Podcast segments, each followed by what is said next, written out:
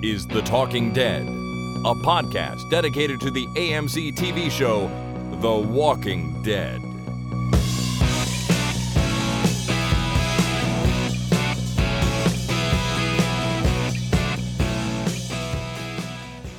Hey, folks, my name is Chris, And my name is Jason. and this is The Talking Dead number 310, recorded Wednesday, March 8, 2017. It is, of course, Wednesday because I was in London, England until about 24 hours ago on Tuesday night. And I warned everyone that the podcast would be a little bit late, but uh, so that's why we're recording on a Wednesday. And if I sound a little more subdued than usual, it's because at this moment, if I'm doing the math correctly, it is 25 past 1 a.m. in London. So I really should be asleep. Yeah, you probably should be. Or, or go to, go to sleep. I'll just finish it up. I'll just finish up here. all right, I'll just nod off for a while. You keep talking. Wake me Yep. up when something happens. Okay, Sound- will do. Sounds like a plan. you know, either asleep or just getting back to my hotel room after having spent 14 hours in the pub or something like that, right? Yep. You had fun though. Oh yeah, I had lots of fun. But let's let's talk about Walker Stalker Con at the end. Because I mean if we if we start talking about it now, we could just go on and on forever about it. So let's do that at the end. Um, and instead, I think we should just jump straight into the episode. Okay, sure. So we are here to talk about season seven, episode. I wrote down eleven, but I think it's twelve. See, I've made a mistake already. It's twelve. Yeah. All right, season It's, seven. pic- it's too late in the evening for you, I think. It, it could be, but I'm gonna try to I'm gonna try to power through, and I think I'll be okay. Season seven, episode twelve. It was called "Say Yes," which Right. is uh, uh, you know, a pretty bland title, if you ask me. "Say Yes." Well, it is. I mean, the, the titles are not supposed to give anything away, but uh, you know, kind of depict a defining moment in the episode, and I think that does that rather well. Well, I don't know. When you get titles like um, "The Day Will Come When You Won't Be," I mean, at least that's intriguing. It's sort of a weird sentence, and it makes you think a little bit. "Say Yes" is just two stupid words put together. Well, they yeah, and so so is everything really. I mean, say anything is is two stupid words put together, but it's meaningful to a lot of people. I guess so. It's meaningful to that particular movie, I suppose. Yeah. Anyhow, this is called Say Yes, and we open this week with Rick and Michonne. They're in the forest by a van. Apparently, that's where they're living in, in the forest, in a van in the forest now. And we see them sort of tending to a fire, and then we cut to them busting into a house, searching the place, finding minimal supplies, a few cans here and there, and then having sex Yeah, in the van. in the van. That's right. So they're living in the forest, raiding houses, and doing it. They're on a holiday. It's kind of. It sounds like it sounds like a holiday. Yeah. We cut back to the forest. Um, they seem pretty happy. They're chatting about keeping watch. You know who's going to stay up at night doing that. Cut to more raids for supplies. Uh, supplies. They're they're packing up clothes. Uh, they do find a gun, and then more sex. So I feel like what's happening here is we're just seeing, you know, a day in the life of Rick and Michonne out out and about now, where they're they're boning and they're raiding. Yeah, they're doing their things and doing each other. Exactly. so apparently having a pretty good time because they seem pretty happy about it all. Now uh, we see them walking through the forest, and they come across a couple of saviors shooting golf balls, but they go undetected, and I guess they decide they need to take out these saviors, but we kind of yada yada over that, and we cut straight to them driving in the car with the saviors' supplies. I don't know if they took them out uh, because they were uh, the the position they were in was uh, there was a truck with an open bed between them and the golfing saviors. So I think they just kind of snuck up and got into the back of that truck and took a couple of things and then buggered off. Do you think they could do that though without them being detected? Like they were right there hitting golf balls. There's no way you could walk up without being seen or Well, heard. Heard. I No, mean. because you know playing golf is a very intense sport. You've played golf. I've played golf with you, and do you really know what's going on around you when you're focused on golf? I've seen you golf, and you are so laser focused on that ball that uh, you don't even know that I'm standing behind you, gyrating and giving you the finger and making funny faces at you. You had no idea the whole time. Well, okay, when you put it that way, maybe I was really focused on the golf game, and I'm kind of glad I was because I don't want to see you gyrating and making funny faces at me and giving That's me the right. finger. Yeah. so I mean, it's been a long time since we golfed together, but you know that's what I that's how I remember it. Okay, yeah, we've golfed together a few times over the years. And I've really only golfed a few times over the years. So, like, I'd probably say at least 50% of my golf games have been with you. So uh, look at it this way: What do you think is more likely uh, for the saviors to notice? A few things going missing out of the back of their truck, or two saviors not coming back? Well, I agree with you. I think it would be kind of a bad move to kill these guys because it alerts the rest of the saviors that something happened. Um, now, just them not coming back doesn't necessarily mean they're dead. They could have ran off. They could have defected. They could have uh, got lost. You know, but eh, so so just the fact that they don't show up isn't necessarily all that. It doesn't mean that Negan's going to suddenly be like, "Oh my God, Rick killed more of my guys." Uh, But I do think you're right. It's safer to just leave them be.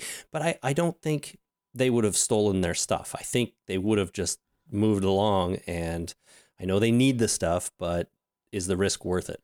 One of them happened. Like one of the scenarios happened. Either they took t- these two guys out and only took chips and batteries, or they just snuck up to the back of the truck and stole some chips and batteries. Yeah, I guess. I don't know. I feel like they probably would have killed them because it would have been just easier, which is sort of a sad state of sad I state don't of know. affairs. Easier for ah, easier's a you know a relative term. For me, it would be easier to sneak up to the back of the truck and take a couple of things and sneak back because.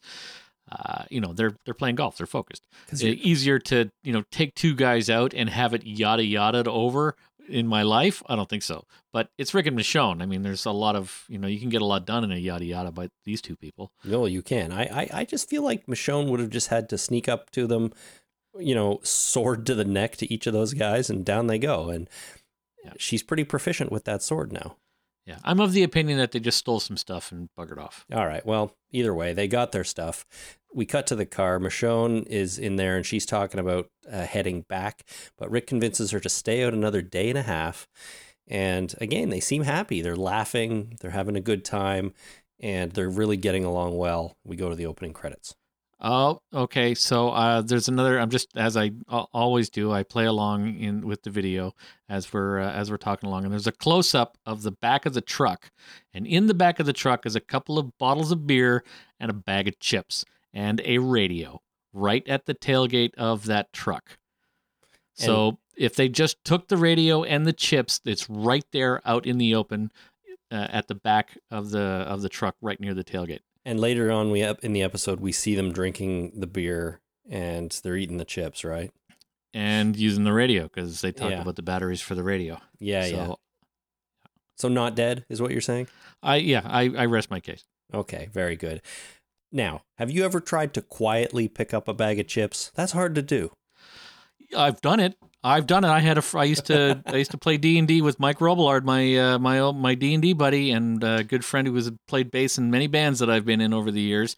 And that guy hated, absolutely despised the sound of chip bags. And if you ever made a noise with a chip bag, he would give you the dirtiest of looks and usually comment on it. So uh, over the years of being in a band and playing D&D with this guy, I've learned to be very stealthy with chip bags. That is It can be done. human beings are a weird lot, man. The fact that anyone would would be that opposed to the sound of a chip bag is bizarre. Every, you know, everybody's got their thing. His thing was chip bags. obviously, obviously everyone has their thing. and horns. He would put uh, he, uh, he would put on prosthetic horns on his head uh, during Halloween or some other kind of stuff, and they look perfectly natural on the guy. Like it's just like, okay, yeah, right. Mike has horns, and it's just normal. Okay, So why not? I suppose. it's just weird. All right, back to the episode. Opening credits wrap up. We've got Rosita. She's working on her stitches. Uh, they are in Alexandria, right? Tara comes over. She offers to help, but Rosita's all done. So Rosita's removing her stitches. Uh, yeah, I said working on them. That could have been, Yeah. you know, whatever. No, She's taking. I've done that with my finger. Like got stitches because I cut my finger, and I removed them myself because I didn't feel like going back to the hospital to get them removed. This was before the days of self-dissolving stitches, right? Right, right. They just dissolve away, and that's that. Um, Tara is kind of optimistic about their situation, but Rosita not so much. And Rosita says that she can't keep waiting. She needs to go out searching for guns. She's got to do something. Mm-hmm. We cut back to Rick and Michonne on the road. Rick is sleeping in the van. Eventually, they park, and Rick is still asleep. And Michonne is outside the van ten- tending to a fire when she sees a deer. So she goes to get a gun from the van, but wakes Rick up in the process. But when she returns, the deer is gone. So no deer for them. Oh dear. Did you notice how quiet they were when they were walking through the woods towards the deer? They were dead quiet. Yeah. So uh, you mean after when when he comes out, they sort of walk into the forest a little bit, and Rick says he owes her a deer. 'Cause- Yes. Right. Okay. So yeah. So they were moving through the woods, and it was uh, it was obviously uh, that they didn't put in the proper foley. Like they didn't. Uh, the noise that they would have made was more than what was in the audio track. But I'm just saying that these two people are extremely stealthy and quiet. Like even normal sounds that they a normal person would wake make moving through a normal situation, they obviously don't make. They're they're half ghost. I, I, I actually, in all seriousness, I don't mind that. Like these are experts. These are people who have done been doing this for a long time, and it kind of supports the cold open with them being able to sneak up to the van and take stuff. Right? Exactly. I'm just, you know, I'm still, even though I rested my case, I'm still making my case because, you know, I never really rest a case. No, no, you never do. Uh, that's cool, and and I don't care if it's you know they just didn't put in the stepping sound effects or whatever. I think it's it's important in the episode. Yeah, if I agree. if they are supposed to be that quiet. Uh, anyways, they walk into the distance a little bit, and then they see something apparently in the distance. Uh, we cut to them approaching a fence that is draped with cloth, so you can't really see through it.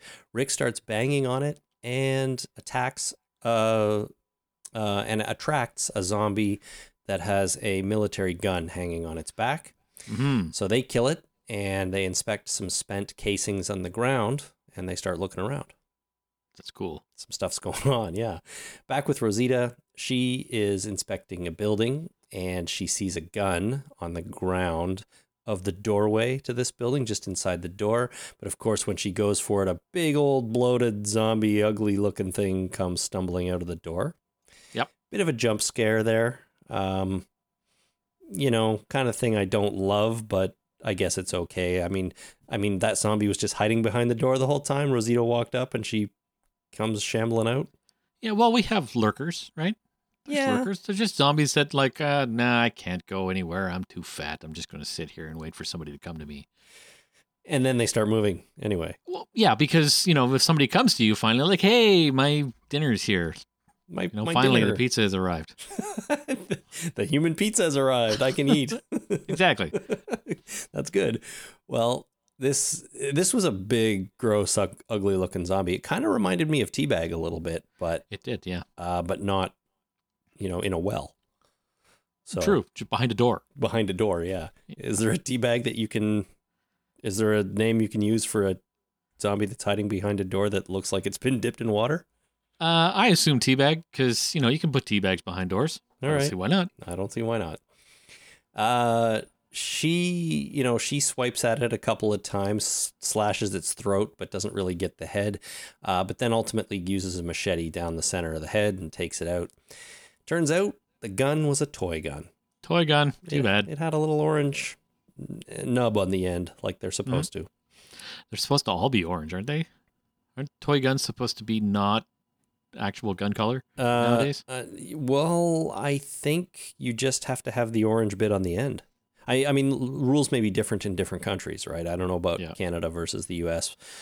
or anywhere else, but you could be right. They could be here. It could be that they have to all be a weird color.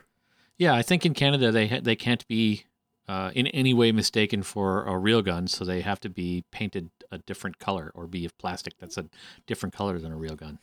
Right, which is usually an outrageous color like orange or yellow or blue or something.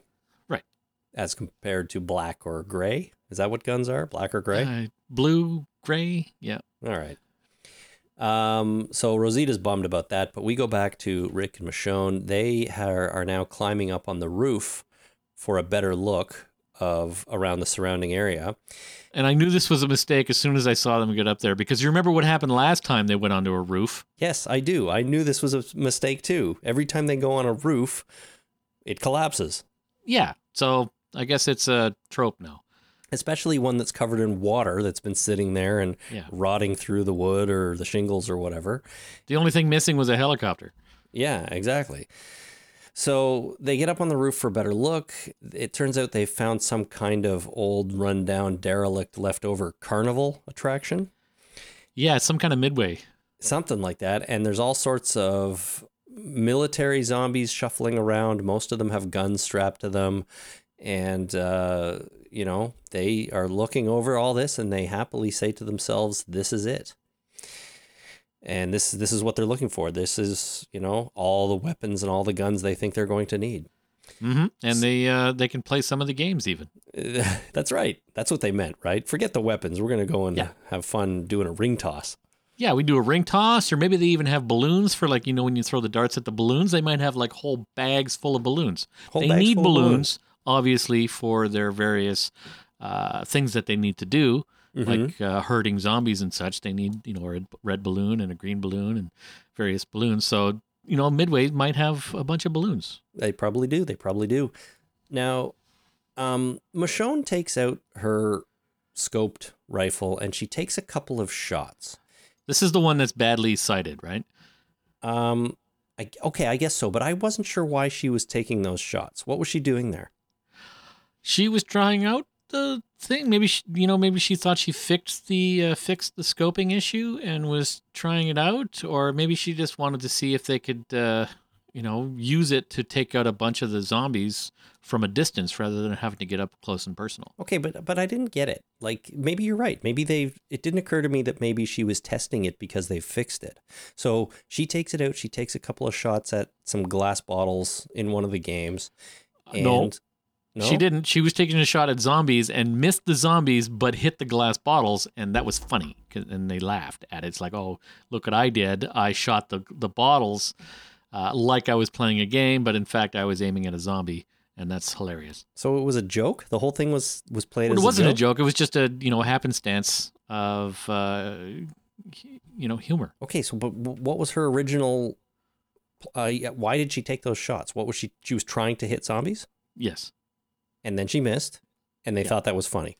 they hit something else that you know uh, the carnival game or the midway game is to take a uh, a BB gun and shoot the bottles or you know, some right. some games you shoot the targets and this particular game you throw a baseball at it but she missed the zombie but won the game the Okay, midway game Yeah, okay, I can I can sort of I didn't really pick up on that while watching it, but I still don't understand why she was shooting. Like isn't that just going to attract the noise is going to attract zombies and they're standing up there getting a good look and there's a lot of them around. So they it were depends gonna, on the distance like if uh, a long range rifle like that you can't really tell where it's coming from uh, unless Yeah. you're you know really paying attention or you have specialized equipment because i think the military has equipment that can tell when you fire a shot it can direction sense the direction of where the shot came from Sure. But uh, you know zombies are pretty stupid they'll be like oh i heard a gunshot and it's reported all over the place like there's noise coming from all the different directions i can't tell where it's coming Yeah, from. okay. It just didn't it just didn't make any sense to me. I'm I'm thinking they're up there looking around. I mean, is the plan to stay up there and shoot them all or is the plan to go down and kill them? So I, I don't know. I didn't quite I thought the it. plan was to stay up there and shoot them all using this magic rifle where every time Michonne, shoots at something, she misses it and hits something else that's important. Right. so this time true. it was the bottles. She won the midway game. Okay.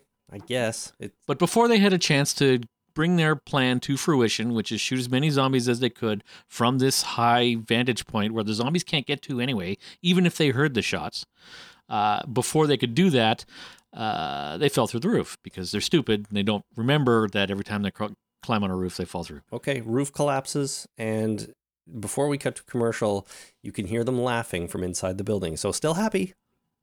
And yeah, I, and I it's guess a very giggly episode. I guess they're okay. I guess they're okay. We come back and it turns out they've landed inside the building. They're still laughing and they are surrounded by pallets of canned food and supplies. So I don't- they've hit the mother load. They have. And what did they land on? Were you able to tell? I, I still can't tell. No, A bunch of boxes, maybe? maybe some boxes. boxes water will break your bed? fall.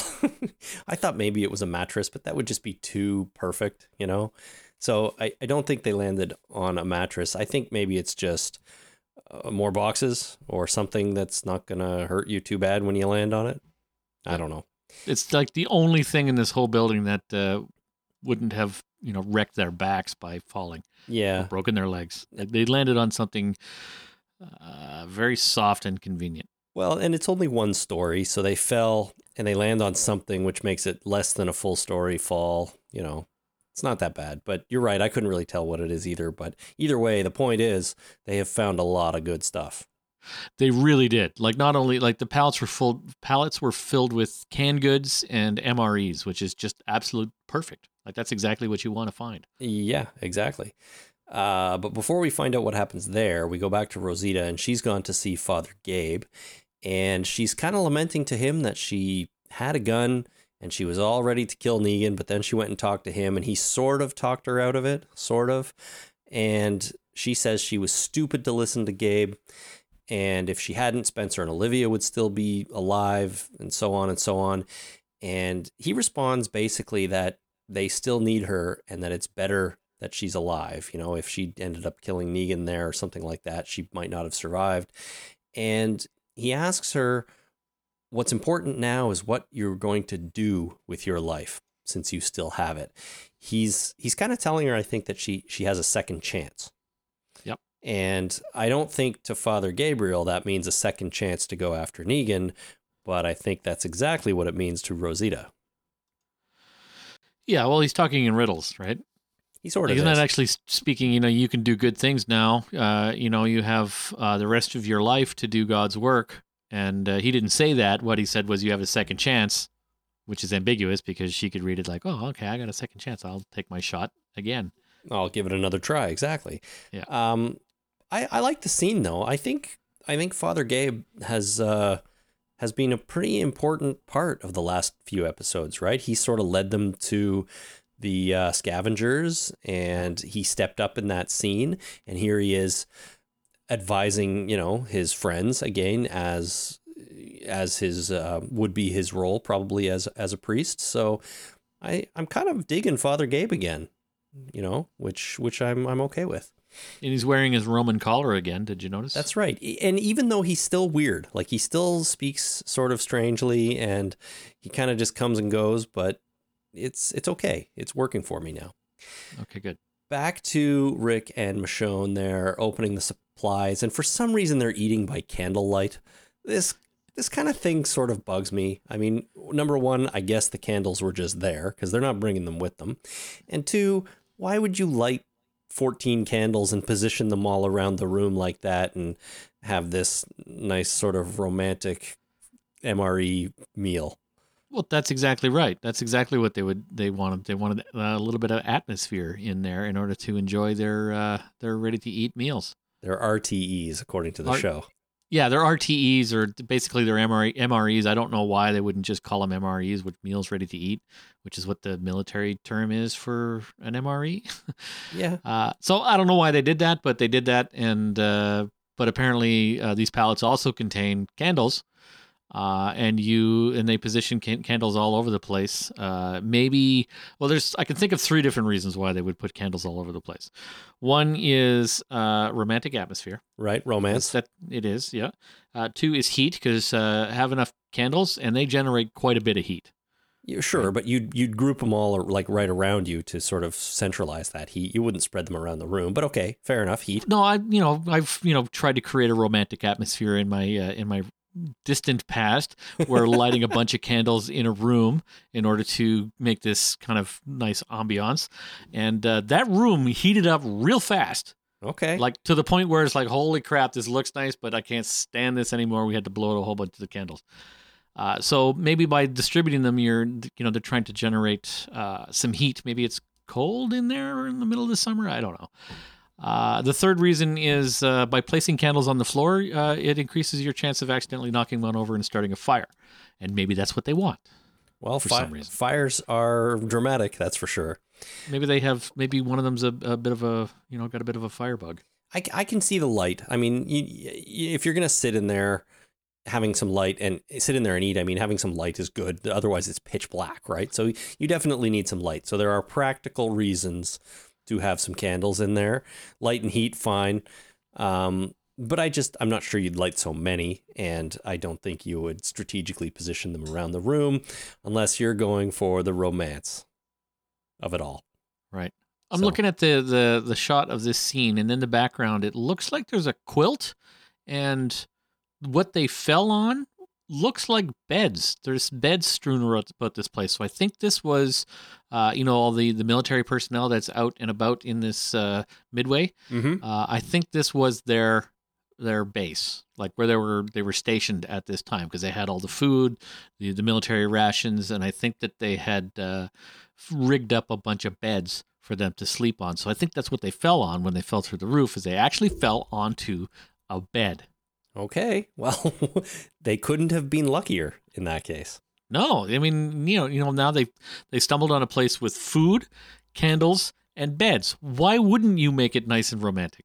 And all their guns are walking around outside. So Yeah, we've got guns walking around outside, you know, ready to go and get at uh, at our leisure once we've had our fill of various uh, pleasures, and uh, you know, just let's just chill for a little bit, have some chili, you know, eat some, you know, eat some candles or look at candles anyway, right. and uh, have some sex, and then we'll go uh, kill some zombies. well, this is Sounds this, like a perfect weekend for them. well, this is the life they have now, and it's the best it's going to get. Now they're talking about the plan, of course, that they got to bring guns to Jadis, and she'll fight with them, and then Negan will be dead. And Michonne wants to know what happens after that. And she says that Rick will need to be the leader of everybody the hilltop, the kingdom, all the communities. But he says he doesn't want to do it, or he might not even be the right guy for the job. He might not be good at it. And Rick instead suggests that they reorder the world together. They sort of be like co-leaders or king and queen of of this new uh, new commun- group of communities. Um, and then he goes on to suggest that they stay out for even more days because, well, when you're on a road trip with your lady and all you're doing is killing zombies and eating food and having sex, why would you ever want to go home, right? Yeah, they got enough food for you know three weeks worth of sex, at Uh, least at before they have to go back. Good lord, yeah. Yeah. Uh, but Michonne is thinking a little more clearly, uh, more with her mind, and she says they should definitely go back. Outside, the walkers are roaming. It is nighttime, and inside, Michonne is asleep, but Rick is sitting there on the bed awake. That's the that's what we cut to. That's what we see. After a commercial break, we go back to Tara, and she's back at Alexandria, fiddling with her shell bracelet, and apparently looking after Judith. Yeah, So people have been is wondering, growing up. holy moly, is Judith old now? She has grown a lot of unkempt hair. Yeah, as we all do. We do, I guess. over time. That's true, but Judith is looking old. She's wearing jeans, you know. She's Yeah. she's a, practically a teenager.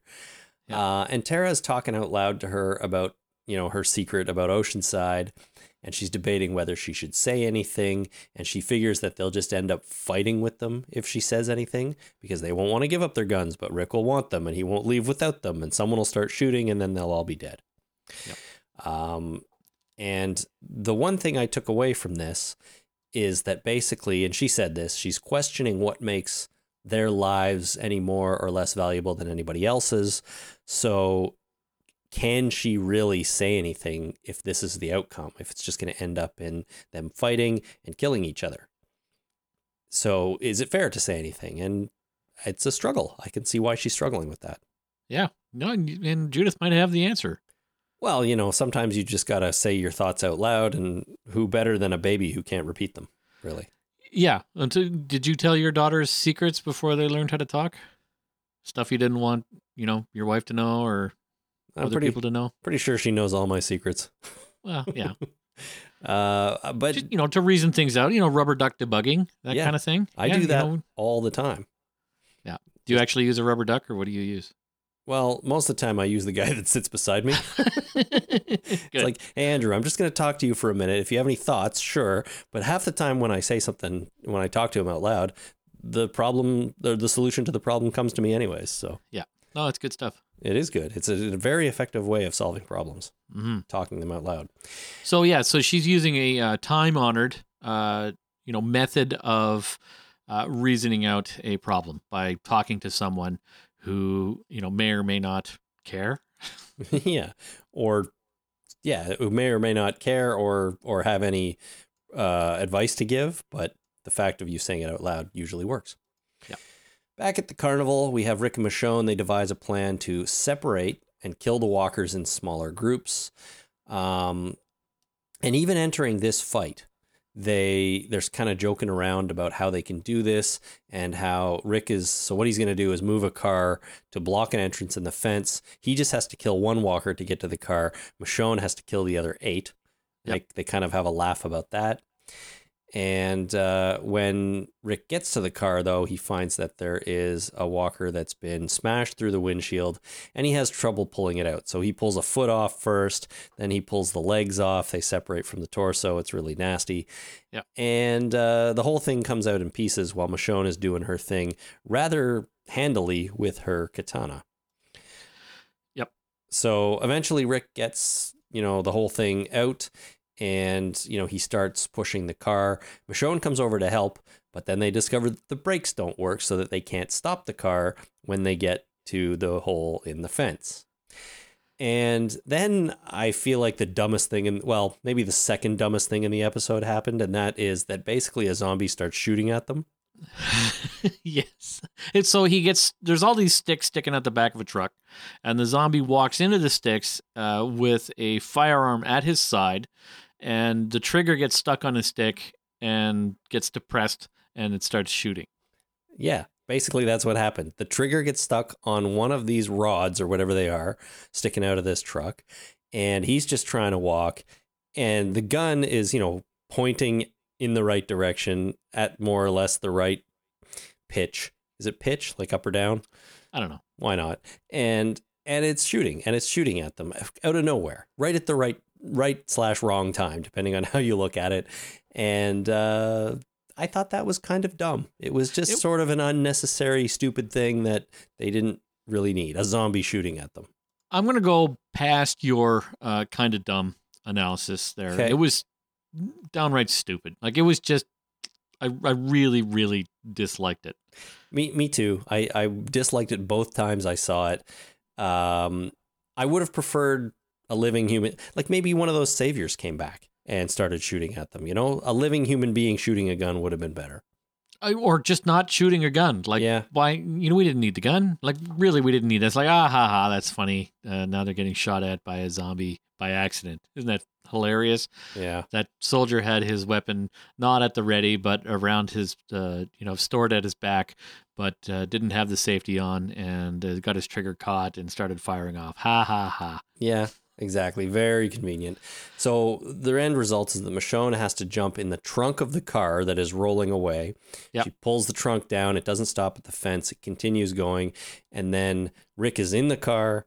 Michonne is in the trunk. And they are now surrounded by zombies, which we've seen before. Characters stuck in cars surrounded by zombies.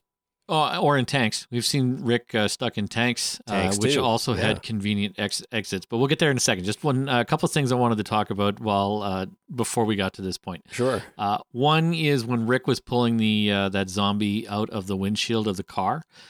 I don't know if you know this, but military uniforms are designed in such a way that they're easy to grab and pull a person. So that if someone's injured, you can grab them by pretty much grabbing anything on their upper body and just pulling it, and it will their whole person will come with them, no problem. Uh, webbing, I know the Canadian uh, military. When I was in basic training, we had webbing that we wore, like the suspenders with a belt kind of thing. Yep. It had a handle on the back, like in the back of your, just between your shoulder blades, there was a handle because if you wanted to be pulled in a combat situation, it's easy to just grab the handle and go. So the fact that Rick was pulling this guy, if he would have grabbed anything on this guy's torso, like not just the boots or the the pants or whatever, but grabbed anything on his torso and pulled, the whole guy would have come out no problem. So that that's the first thing. Okay. The second thing is uh, the zombie that was shooting right behind him was a 500 gallon propane tank. Which, if this place is pristine and uh, you know hasn't been touched since the, the initial zombie outbreak, if this uh, situation was true, like the zombies have been wandering around for a couple of years uh, with their guns still uh, you know on them. Everything is uh, exactly as it was right after the initial outbreak. Nobody's ever stumbled across this. That 500 gallon propane tank is the prize. Other than the food, that's the thing to take because that's that's just free power. Yeah, no, you're right, but you can't, it's hard to move that tank. You'd have to take the propane out in smaller tanks. that's tanks. true. But Yeah, I guess that's what you do, right? yeah. Or you know, do what uh, do what Carol did and shoot the thing and it blows up, makes a big kerfuffle. Every all the zombies go that way, and uh, you deal with it like that. I guess so. Yeah, you could. Um, but uh, yeah, I, I see what you mean about pulling the dude out. Like he grabbed it. It's like he grabbed his boot, his foot came off, grabbed his legs, and his legs came off. You know. Yeah. Um, But he didn't stop. Like when he was when Rick was pulling that boot and it started ripping off, he didn't go, "Oh, well, that's not going to work." He just kept pulling until the whole thing came off, and then looked at it in his hand like, "Oh no, woe is me! His foot came off. Now whatever am I going to do?" oh, gross. Yeah. It was just it was uh, unrealistic and overacted. a little bit. A little bit. Well, they're stuck in the car surrounded by zombies. We go to a commercial and come back. Rick jumps out the sunroof and Michonne follows. So Yeah, somehow she made her way from the trunk into the interior of the car. I guess the seat folded down, maybe? Normal, normally, yeah, seats fold down nowadays if you have a Yeah. trunk. I guess so. Uh, not really, actually, do they? Well, mine does. Oh, okay. Mike, and then and you can do that from the trunk. Like trunks in modern cars can be opened from the inside, right? Look Like like, you have- modern there's a handle. to me. It was a little bit older, but I assumed that if the seats didn't fold down, Sean has a knife. She can get through a seat. I'm not overly worried about it. Yeah, no, I know. It just felt like the kind of thing that you'd think they would have shown or addressed, but I guess not.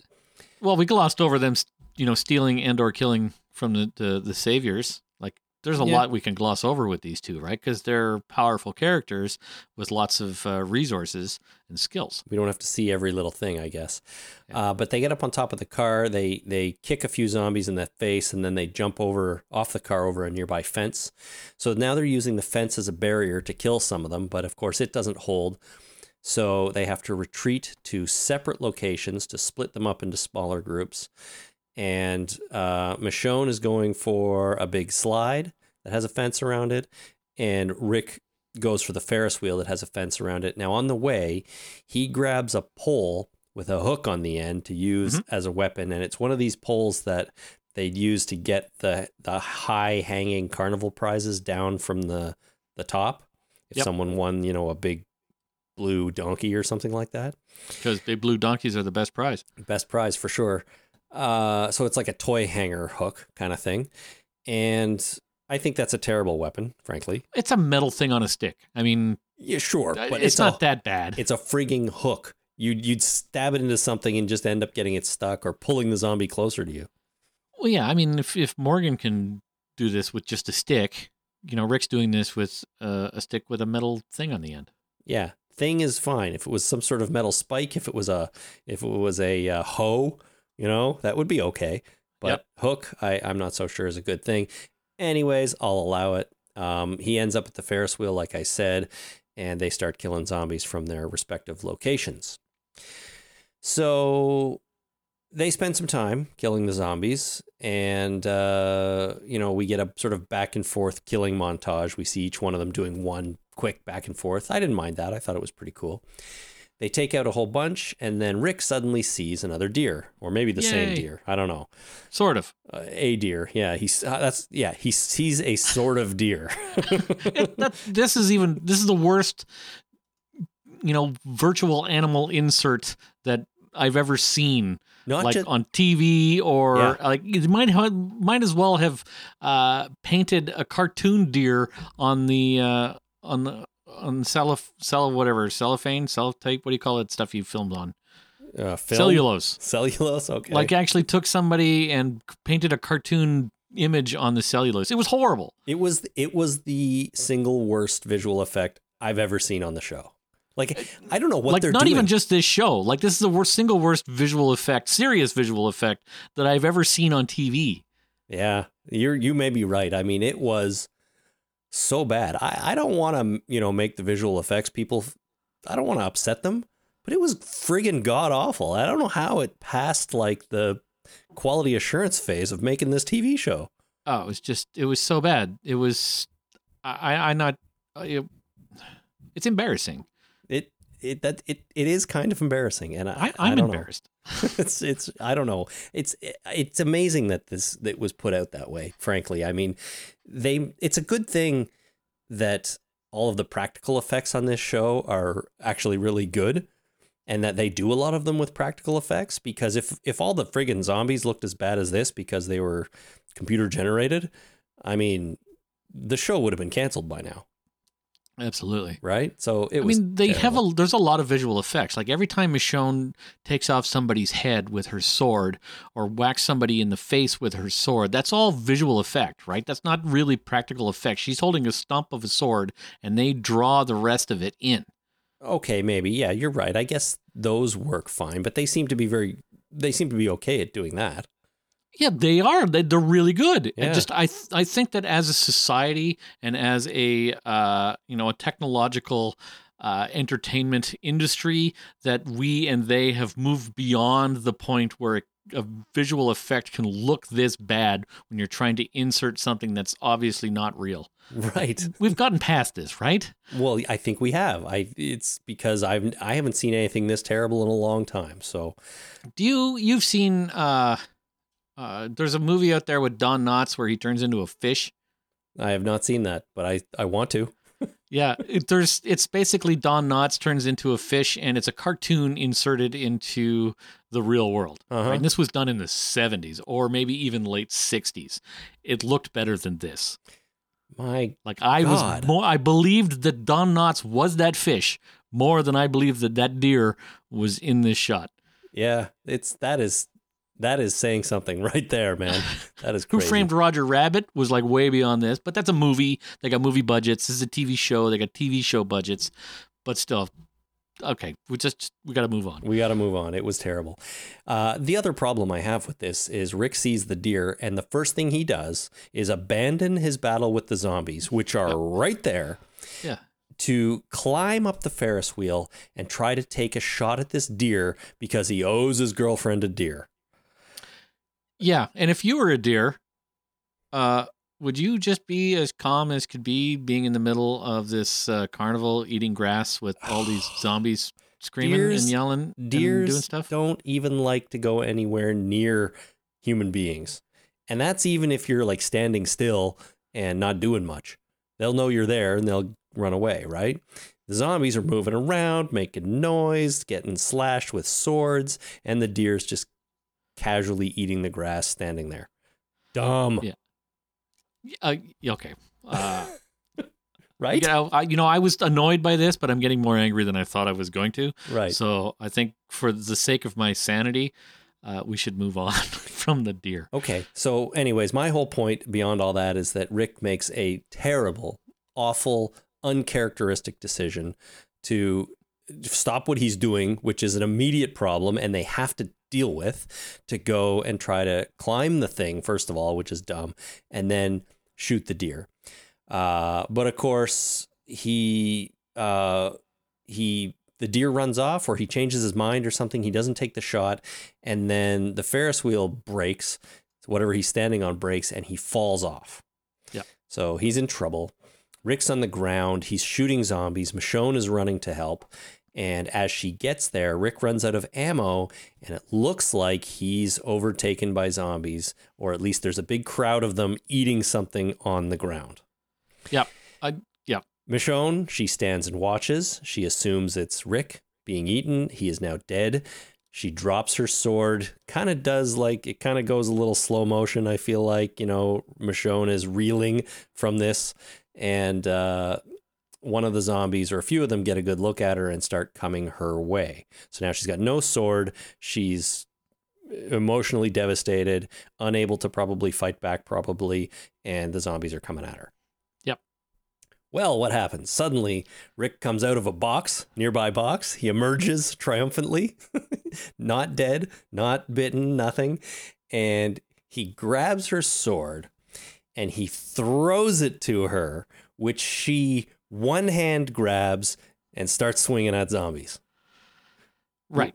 So situation resolved, right? Well, uh, the scene reminded me of when R2D2 launched the lightsaber from Jabba's main uh, barge or whatever they call it, and Luke Yeah, sail barge. sail barge. That's right. And Luke caught it after flipping off the uh, the diving board into the Sarlacc pit and started swinging at Jabba's people, Right. Okay. So which in Star Wars was amazing. it was amazing. Can we break this down a little bit? I know we kind of got stuck on that deer, but I'd like to break this down as well. In The Because- Walking Dead, I didn't think it was as amazing, although it was still sort of cool. But sure, Uh, break it I- down. Go for it. I don't think it was cool Uh oh. For for a couple of reasons. All right.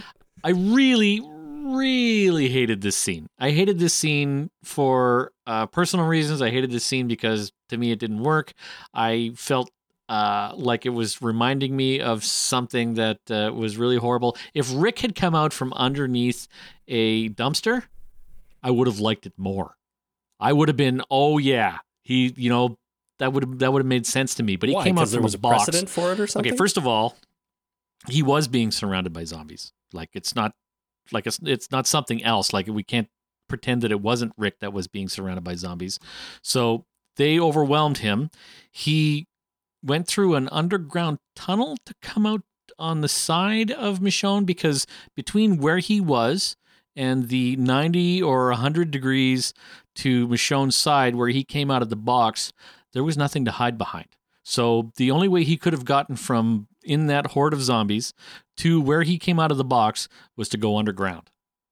Well, I are you think do you think we just didn't see him move? Like Michonne took longer than it sort of indicated in the episode to get there, and he was able to escape sideways. Maybe, but why wouldn't Michonne have seen that? Well, she was too far away at the no, time. she wasn't. It was right within her field of vision. She took her eyes off of it for a second so she could move some shit out of the way to get in there. But there's no way she wouldn't have seen Rick go and then come out from a box. Like, Yeah, no, I know what you mean. It also didn't really feel like. I mean, I guess we're we're supposed to believe they were eating the deer, right? It didn't feel like the Rick fell into a place where that was close enough to where the deer was. okay, so the the sequence of events was Rick climbed the uh, Ferris wheel in order to get a shot at the deer. Yeah, The deer runs off. Then Rick falls. Then he shoots some zombies. Then the zombies come and jump on him, but get the deer instead. How did the deer come back from where it ran off to? Well, or did the deer just get spooked and run the wrong way into the zombies and get yeah get where Rick was? I don't know. I don't know. So the next thing that happens is that Michonne is still reeling from you know her boyfriend uh, getting killed, and she doesn't want to live without him, and uh, it's like the end of her world. Right? She drops her sword. She steps back. She's stunned. Yep. She's basically out of it. Rick throws the sword mid, you know, during the while the sword is in the air. She comes to. He calls her name. He calls her name. She comes to. She had the presence of mind to actually uh, figure out what was going on with that sword. That sword would have hit me in the head, like it just would have, or would have flown like way over. It's like, oh, okay. Why did you throw the sword before I knew that you were going to do that? Is that what happened, or did he f- call her name, get her attention, and throw it, or did did he call it in mid throw? He threw it and then got her attention. Well, she is Michonne. I mean, She's not a Jedi. I mean, first of all, uh, Luke knew this was going to happen. He set this up like a fucking year ago. sure. And Okay, he's I know set you- that up. Everything was like planned. I don't know how he knew that uh, R2 would be on the sail barge. Uh, whatever. Jedi mind tricks, uh, being able to see the future. Who knows? It's Luke, for Christ's sake. So, you know, R2's on there, shoots out the lightsaber. Luke knows when it's going to happen, what's going to happen, and how he's going to deal with it. And he does his magic thing, and, uh, you know, Luke is awesome. well, and he can use the Force to draw the lightsaber to him. Oh yeah, right. I'll, I'll you know, R two had to just drop it on the floor and it would have been fine, right? It's like, oh, I dropped it. Sorry about that. Rick, uh, Luke is like, no problem, and he just picks it up and away he goes, right? Sure. Okay, so Michonne's cool and everything, but she's not a Jedi. Yeah, but is she the closest thing we have? I'm not saying she can draw the sword to her, but maybe she's skilled enough that she was she had time to come back to reality, realize what was going on. Her uh, you know, aware that there was a sword flying at her and able to grab it out of midair with one hand and start swinging. Okay. Uh, out of all of this bullshit, I'll accept that. Uh, that's like the kernel of you know something that's plausible. right. Okay. Well, yeah, the whole thing, the whole sequence from the moment Rick stops fighting the zombies to this bit where she catches the sword is kind of ridiculous. Yeah. And it it took me out of it a bit because I couldn't watch it without thinking this is just a sequence of of uh, them trying to make something exciting that shouldn't have been so exciting. And I'm not saying I don't want the show to be exciting because I do, but I feel like they're trying too hard to come up with scenarios that they think are going to be cool. The the whole highway thing with the cable between the cars a couple episodes ago and now this. They're making our characters make stupid decisions to get them in trouble and then creating fantastical ways for them to get out of trouble. Yeah, and this whole thing reminded me of Glenn being eaten and you know miraculously surviving underneath the dumpster. Yep. Which is why you know if he came out from under a dumpster, I'd be like, oh, I- that- I would have accepted it. I would have been like, cool. Mm-hmm. Dumpsters are our friends. You know, you can't go on the roofs, but if there's a dumpster anywhere near you, then you know you know you're going to be fine because the magic dumpster will save you. It's just a rule of the universe.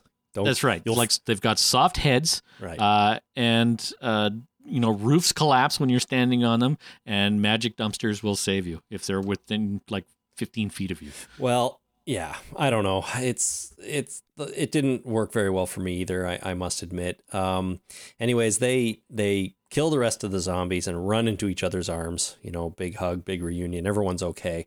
Then he grabs her ass. He does, doesn't he? It was it was weird. Like I noticed that too. He just totally slides the hand right down to her ass. You know, that's what I would do. You know, if I, you know, my wife thought I was dead and I, uh, you know, was on a sex weekend with her and we, you know, embraced after uh, her thinking that I was dead, I'd probably grab her ass. I mean, yeah, you probably would. You know? I don't know. I've accidentally hugged people that I barely know and grabbed their ass. Like it's just I remember okay, it was awkward, I'll admit it, but it was just uh, you know, my hand got away from me and you know, ended up on her ass and I was like, "Oh, sorry about that." It was, you know, a good friend of mine's wife. Be careful, Jason. Be careful. No, it was an accident. It was an absolute accident, but it does Uh-huh. happen, right? It's happened to me. I guess it happened to Rick, but you know, he grabbed her ass. Not so sure it was an accident. Well, all right. So everything is calmed down. We now we see them collecting all the weapons and supplies. It looks to me like a really good haul. You know, we got everything, a lot of guns, and uh, Michonne seems to be upset, which I guess she's still getting over all this a little bit. Come back from a commercial break. They're in the van. They're driving back. It's full of the supplies. Rick pulls over and says he wants to be out for a couple more days. And so he still doesn't want to go home, but he admits he hasn't been sleeping because he's been thinking about who and what they've lost. He says they're he's, he he says they know they're going to lose more people, but even then it'll be worth it. This big fight with Negan, it'll be worth it, even though they lose people. And uh, Michonne's not so sure. She doesn't really want to lose anybody else, but he says that even if they lose each other, even if one of them dies, then it's worth it because they're making a future for Judith and Glenn and Maggie's baby and you know everybody else. Yep. Um, the whole point is he's saying that what they're doing is bigger than them, right? They may have to sacrifice themselves, sacrifice other things, other people, but they're going to win, and the people that are left will have a better life because of it. That's true. I mean, the uh, the primary objective is to take out Negan at uh, at all costs. Yeah, exactly, and and and uh, make leave the world a better place than than you found it. So they are on their way. Well, I guess they go back, but we cut to Jadis's junkyard, and they're delivering the haul to them, the guns. She's concerned whether they're operational, in her funny way of speaking. Uh, Rick says, to the best of his knowledge, they are, and Jadis ends up saying that they need nearly twice as many to join this fight, which is kind of concerning to everybody. So I wrote down the uh, the exact dialogue for this because I want, there's a couple of things I wanted to bring up. Okay. Uh, so Jadis, uh, the way she's like some of the quotes from this are operational. All, you know, it's like okay, that makes sort of sense. And then later she says, uh, uh, yes, yes, but operational. But it's not a question. It's yes, yes, but operational. Like it was not a question, but everybody took it as a question. Well, it is a Uh, question. She's she she wants to know if they work, if they shoot. Yes, but the quote that uh, so one quote right near the end uh, didn't make any sense to me, and maybe you can help me out. She says, "Enough to fight your fight, us nearly twice." Um, she's saying that she's saying that in order to join your fight and have any chance, we need twice as many. Maybe maybe she's saying we have twice as many people. So to give each person a weapon, we need that many. Okay, because it didn't make any sense to me.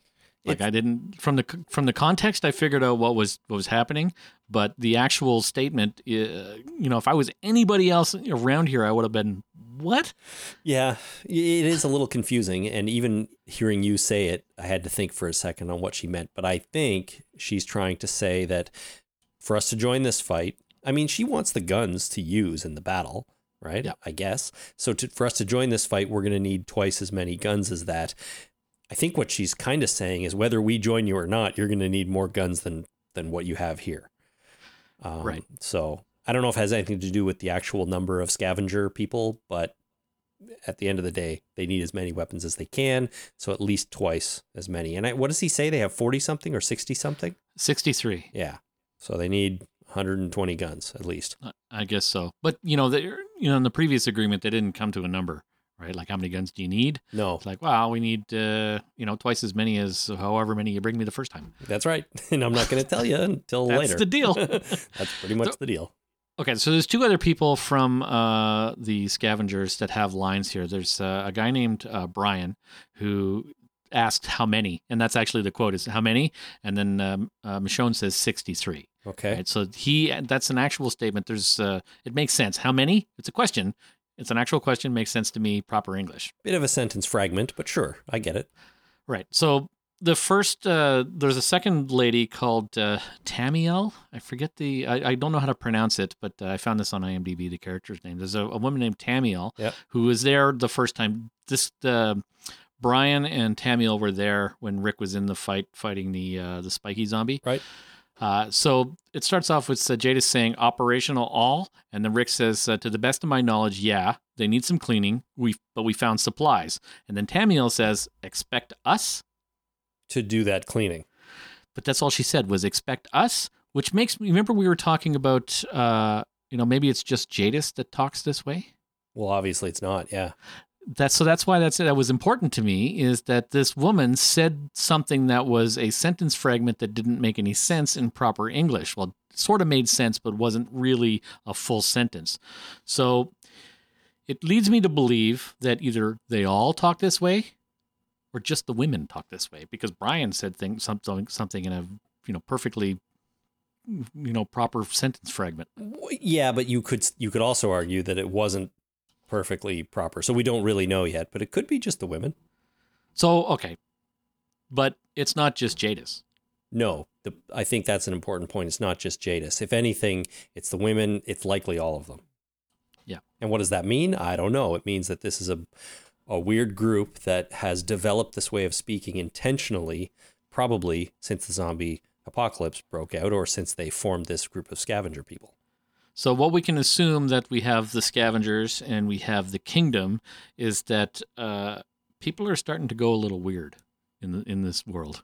Yeah, Like- I mean, but I mean, we know the deal with Ezekiel, right? He was he was in community theater, and he puts on this character because it's it's the character he felt he needed to play to get people to follow him, right?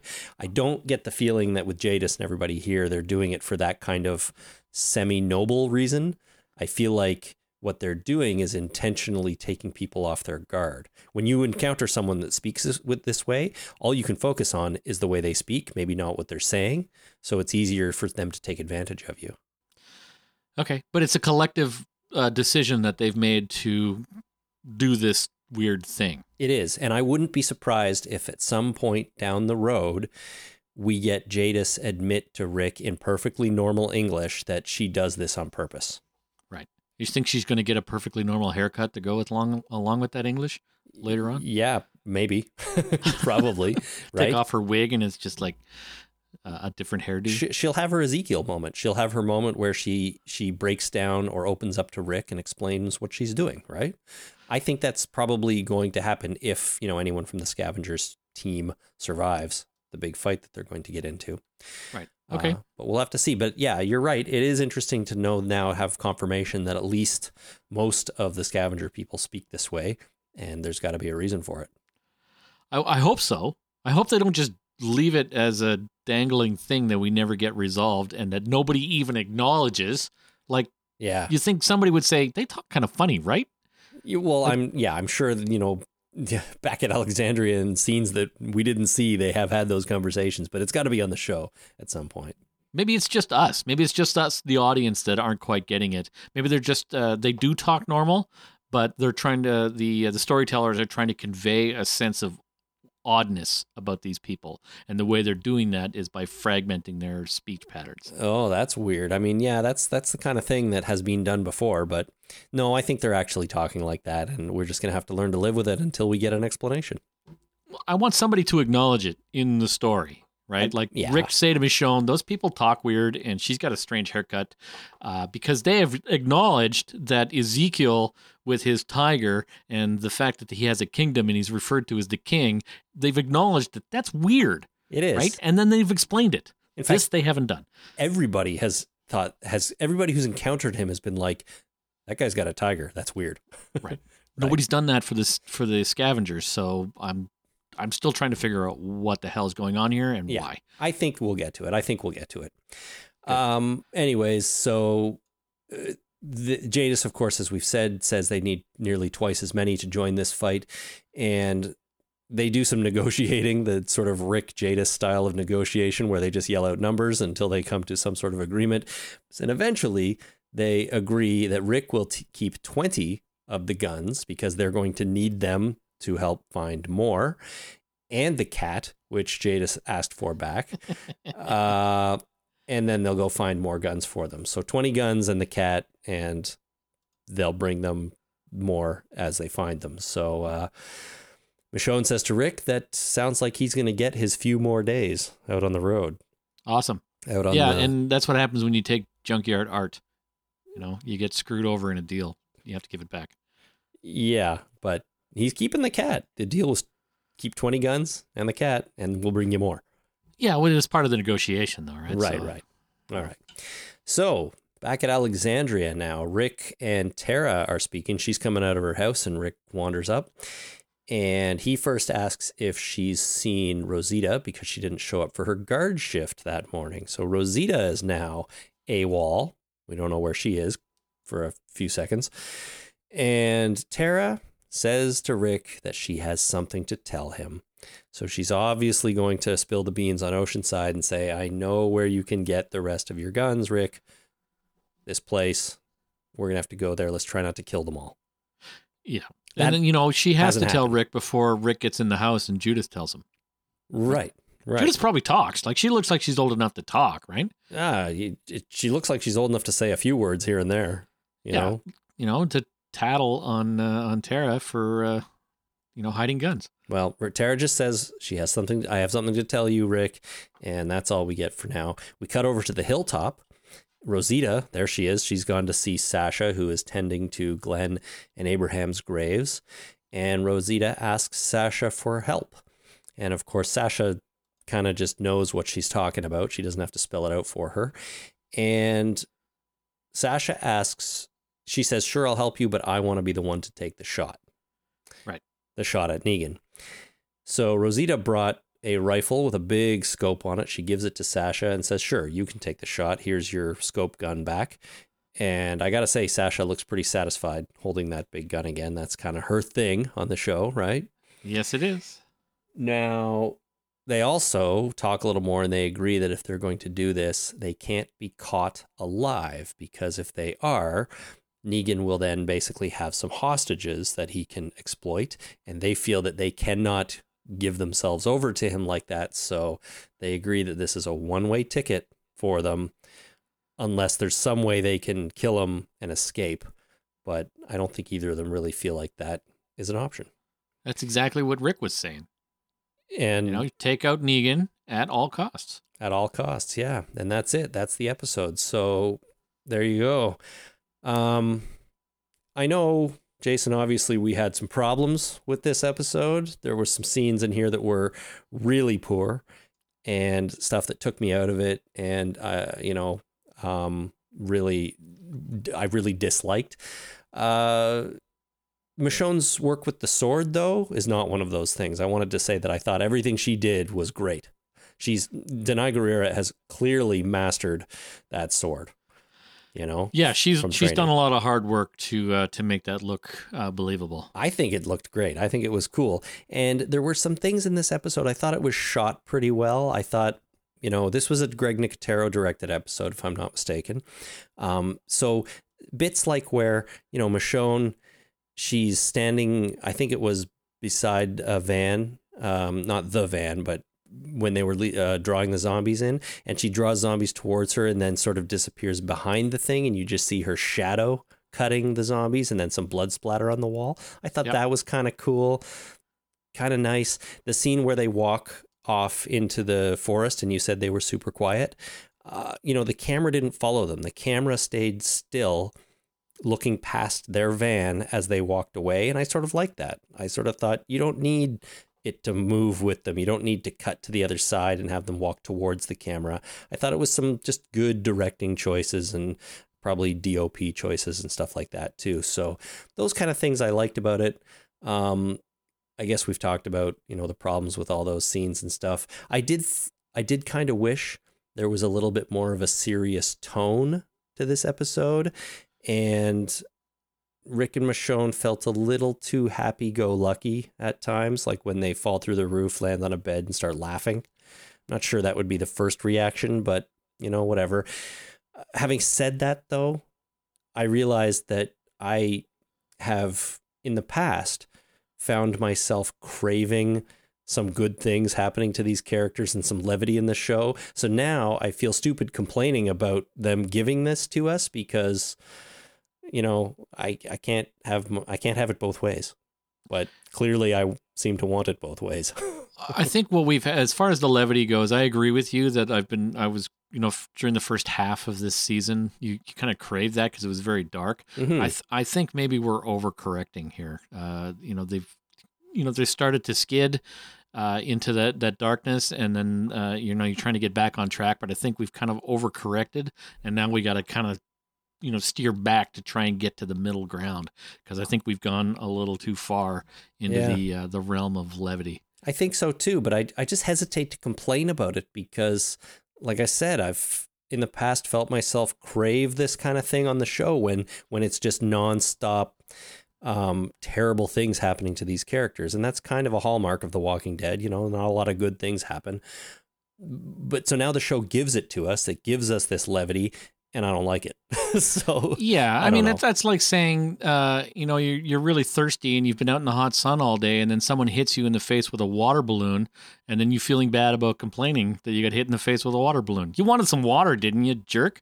Here's some friggin' water. yeah I mean, yeah, you wanted some water, but you didn't want to be hit in the face with it. That's a really good analogy. That's exactly how I feel. I just Yeah. wanted a glass of water to to to you know uh, parch my thirst, but I got hit in the face with a water balloon.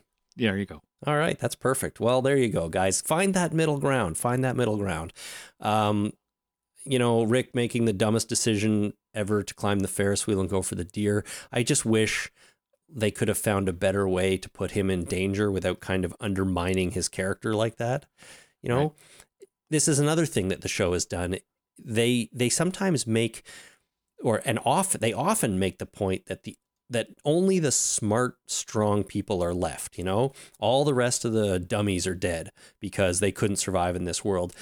And then they show our characters who are supposed to be the smart, strong ones being dummies, and it's kind of annoying. Right? Yeah, that was a dumb dumb idea. what are they doing? Rick had. Yeah. It's you can't tell us one thing and show us something else. It kind of kind of drew drove me crazy a little bit there too. Um, but the Rick fake out death didn't bother me that much, uh, and I realized something about it. It's because the fake out wasn't directed at the audience like it was with Glenn. It was directed at Michonne, another character in the world, in the show. And the point of it was what it was supposed to do and mean to Michonne and what it, you know, what it made her character feel like right? And that's and it led into that conversation later in the van with her saying what are we going to do if one of us is dead? I won't be able to go on right? So it had a point to the character. Glenn there was no point to the characters. There's no other characters around. It was just to fake out the audience and then they did a terrible job at that. Right. I, I really hated the fake out. Uh, you know I, I really did. I thought it was dumb. I knew it as soon as i saw it and uh, I knew that they were going to fake it out, and that somehow the deer came back, and that's what they were eating, or I don't know, maybe there was a clown stuck down there somewhere that's been there for a while. Of course, uh, that they just clown. started eating. No. well, I mean, you know, you're at a circus kind of thing, Yeah, so yeah. maybe. Uh, I I knew it was going to be a fake out, but I didn't know that he was going to pop out of a magic box uh, forty feet away. Uh, it reminded maybe it was Rick that was down there, and this is just like the Prestige. I'm sorry, I'm spoiling the Prestige. oh that's Uh, tough man i don't know about uh, that Okay, so that you know maybe it was maybe it was a uh, you know Rick did die, and then another Rick popped out just afterwards. all i'm trying to say is that i never i never th- believed that rick was dead i mean that's just crazy town right but i did and i knew immediately that it was something else going on here. So i was never worried for rick's safety. But the realization i had is that michonne might have been. Michonne is the character didn't see what was happening and she would have been scared for rick's safety and think he was dead and what does that do to michonne? So what I'm just saying is that it had, it had an in-world character reason for happening, as opposed to just something to try and fool the audience like they did with Glenn. So it was okay, in my opinion, in that Okay. respect. I can see I can see that point. All right. Anything else about the episode? Did you did did all this stuff sort of make you think just really dislike it, or is there anything Oh, I you hated it. found here? I hated the whole episode. I, I uh, other than the fact that you brought up Michonne's sword work, uh, I think that was pretty good.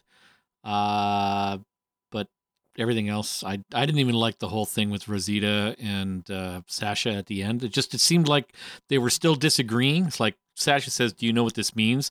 And uh, Rosita said, "Do you?" Like, fuck, you're you're asking her for help. Why are you picking on her now? It's like stop being a bitch and yeah. just friggin' work together since you want to work together instead of being antagonistic. Yeah, I don't think you needed the scene of Rosita going out and finding the toy gun. You know, she we we know they need guns. We know Rosita really wants to do something now. So I think what they were trying to do with that scene is have her go out, not find anything, and get even more frustrated and push her to the point where she's going to go on a suicide mission to get Negan, right? Yeah. But I feel like she was kind of already there. You know, we didn't really need that scene, and it was a bit of an excuse to have a big bloated teabag two zombie. Yeah. Uh, the sad thing about this episode is that I think I would have rather have read a plot synopsis than actually watch this episode. okay. But I I wouldn't know that until after I've seen the episode. But it just from start to finish, I just I felt like I've watched it twice. Uh, just to make sure, because I've watched things before and didn't like them, and took a break from it and go, okay, I'm in a better headspace now. I can watch this and uh, not be as annoyed by it. right. Uh, but that didn't happen from start to finish. It just this the whole episode just annoyed me. Even the stuff I liked didn't really quite rise to the level of okay, that was pretty good because everything else annoyed me so much. Right. Sometimes that can happen. You know, some some stuff you just are dislike so much that it affects your ability to enjoy anything in the episode. So I don't think it was that terrible. I didn't dislike it as much as you, but there was stuff in here that just bugged me. It's it contradicts what the show is trying to do at other times. And I feel like they should be beyond that kind of stuff now, right? They've got they've had seven friggin' seasons to figure out what they're trying to do and it's the things like uh, have continually say that all the weak characters are dead and all the stupid characters are dead because they couldn't live and then have our characters sort of be weak and stupid so yeah so that's all all right well not our favorite episode but yeah at least the sword work was cool Yes. there you go. All right, uh, Jason, it's time to take a quick break. When we come back, uh, we will play an entry in our Record Your Favorite Scene contest and read all your Holy Crap Did You See That moments. Stay with us.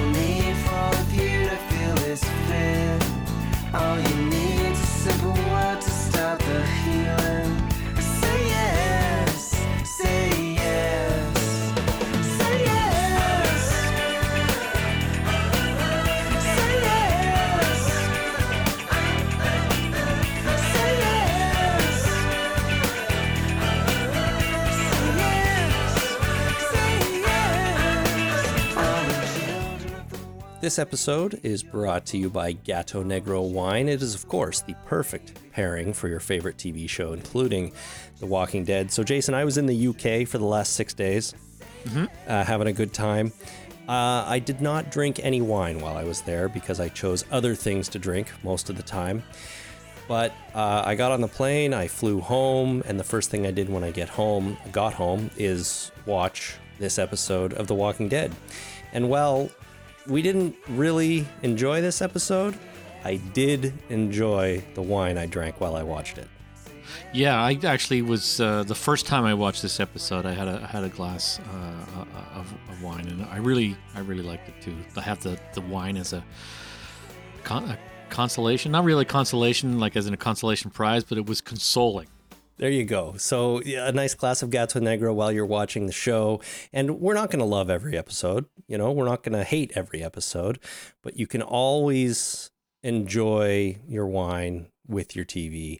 And uh, like I said, Gato Negro is the perfect pairing for The Walking Dead, even when the show doesn't quite live up to, you know, its billing or itself. Yeah. Uh, if you would like to find more about more information about Gato Negro, I suggest checking them out on Instagram. You can find them with the username Gato Negro Wine or on Facebook at facebook.com slash Gato Negro Wine. You can sip the terror of your favorite TV series with Gato Negro wines. Gato Negro, adored everywhere.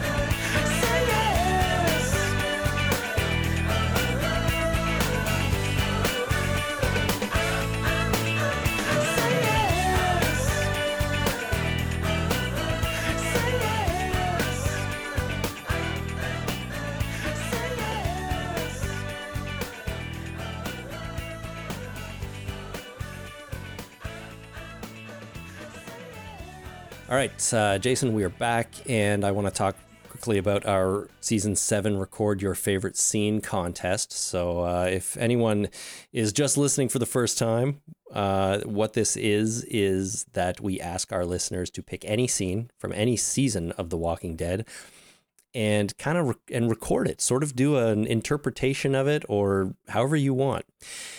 And I'm going to play and then send it in to us. And at the end of the season, we will, of course, choose our favorite and you'll win a big prize. But I'm going to play one right now from Brad on the Gold Coast of Australia. And, you know, I'm, I'm just going to play this and then I, I want to talk about it for a second after. It's, uh, actually, I don't know how long it is, but it's maybe a minute and a half or almost two minutes. So it's a little longer, but I have to play the whole thing. I can't not play this whole thing. So this comes from Brad on the Gold Coast of Australia. Check this out. I was wrong. I thought after living behind these walls for so long that maybe they couldn't learn. But today I saw what they could do, what we could do if we work together. We'll rebuild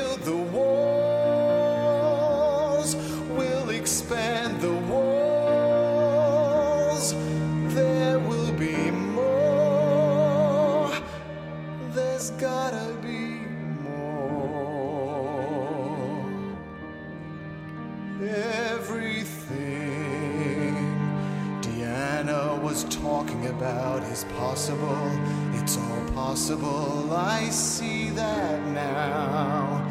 When I was out there with them, when it was all over, when I knew we had this place again, I had this feeling.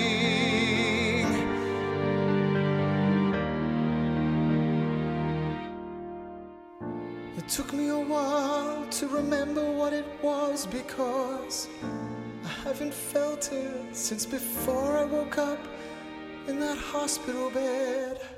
I wanna show you the new world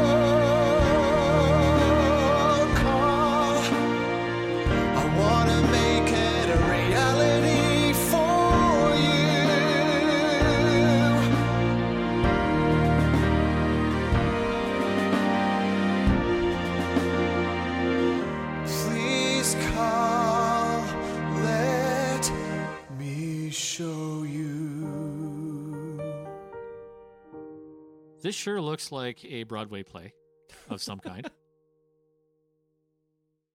So that was Brad on the Gold Coast of Australia, and and if you can't figure out what episode that came from, which I I wouldn't be surprised, it was season uh six, episode nine, called No Way Out, and that is Rick speaking to Carl when Carl after he'd been shot in the eye and he's lying in the bed recovering, and that is essentially word for word. It's it's exactly what Rick said in that scene, word for word, but put to song. That was fucking amazing. Uh, It it truly was absolutely incredible. Like I was so blown away, and there's something so impressive about that, and also so funny. Like it was even funnier when I was reading along the script uh, while listening to it the first time I listened to it because I didn't really believe Brad when he said it's word for word from the episode. I'm like, no way. How did he do this? And it is. It is word for word. So really, truly incredible. It's one of the most unique entries we've had, I think. Brad, that was absolutely phenomenal. Uh, it was uh, the production value was excellent. I heard a timpani in there. Uh, your voice is uh, is amazing. Uh, I I can't express to you how much I enjoyed that. That made my whole day. It it was great. I mean, if, uh, listeners, if you go search the script online, you can find the script. If you don't believe me, and then listen back to that while reading it, it is it's remarkable how he he broke the words up into you know a sort of into a song, right, and a, a flowing rhythmic song. So really, really cool please please send entries in record your favorite scene send them to talking dead podcast at gmail.com Holy crap. Did you see that? okay it's time for holy crap did you see that and we're going to start uh, start with a call here from uh, old friend angie in birmingham Hi, Chris. It's Angie in Birmingham. Um, hope you got back okay. It was great to meet you. Uh, Jason, get your ass over to the UK next time, please. Um, anyway, that being said and done, uh, I just have a holy crap, and that is dun dun dun dun. Sorry. Uh, did anybody notice Rick rapping on the gate or the fence was exactly the same as Negan turning up at Alexandria? Um, just you know, made me acknowledge the similarities between the two characters. thank you angie for that so i didn't really think about it she uh, rick banged on that fence in the same way that, that negan did That's awesome. i mean they I are didn't notice that either. they are two sides of the same coin, just like Rick and the governor were, right? One is trying to do the good thing, and the other is not so much, but it depends on your perspective. That was, that was awesome. Yeah, very cool. Uh, next is Gemma in South Wales, UK. Says my says my holy crap this week was Judith seems to have aged quite a bit. She also looks like neither Shane, Rick, Carl, or Lori. Cute kid though. That's okay. We can we can accept that. If we can accept the uh, the soft heads and the uh, the magic dumpsters of this universe, I think we can accept that uh, there's some kind of random genetic code in Judith. I guess so, yeah. Along the same lines, Vicky on the internet wrote, Holy crap, how did Judith grow up so fast? Is there a time machine in Alexandria? I don't think so. I think she's just a rapidly growing baby. Uh, yeah, from my experience, and you know, my experience is limited uh, to the last six or seven months. Uh, babies grow fast. Oh, oh yeah. Oh my god. They sure do. They grow fast. Your kid is going to be off to college before you know it. He's already sitting up and he started scooching and he can reach farther than he ever has and he's getting long. He's so long. yeah.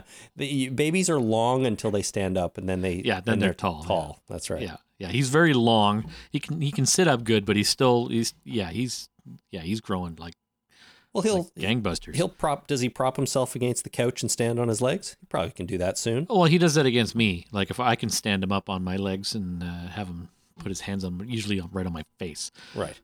Yeah. Okay, there you go. No, he, yeah, he's a good he's a good little stander. Very good. good. Well, he's only going to get better. Uh, who's next? Sean in Richmond, Virginia writes, "Holy crap! Did you see the CGI deer?" Why, yes, Sean, we did. We did. That has to be the worst looking effect to date on The Walking Dead. Did AMC cut the budget, or did they spend all their money on a CGI tiger and the Negan baseball bat from season uh, from episode one? I thought the backdrop from the Junkyard Gang was bad, but then I watched this episode. Just wow. they should send me 20 bucks and I could probably paint a deer.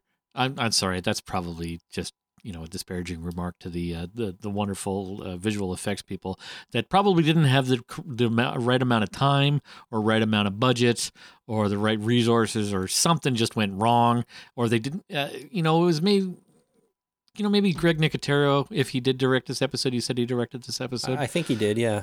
uh, you know, maybe it was like, oh shit, we got to put a deer in there. I forgot about that. I completely forgot about the deer. Uh, we don't have time to send it out to our regular production company because we've already done all the uh, CGI for Michonne's sword and Rick's uh, axe and all that kind of stuff. So, uh, do we have a somebody around here who can do this for us? Uh, Jimmy, you over there, you know Photoshop. Can you uh, can you do this? Well- Photoshop's not the right tool, but okay. Well, what do you need? You know, we'll get you whatever you need. You got all weekend. That's right. You've got until it's. I know it's two thirty, but you have till five. yeah, you, you know, five thirty. We'll Yeah, give you to five thirty if as a contingency if you run into trouble. you know, I'm sure you're right. I'm sure it was probably just just not enough time or not enough money was was offered to to whoever was doing this because it's not like it's not like they're going to hire someone that has no idea what they're doing or is terrible at their job.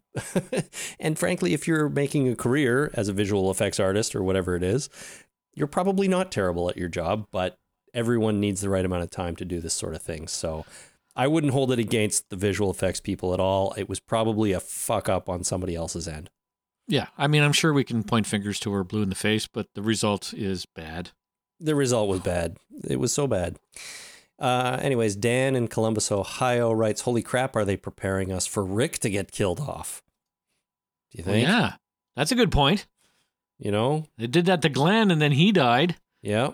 Now we have Maybe a- that's the maybe the old fake out is the uh, you know always testing the waters for uh, actually killing off a character.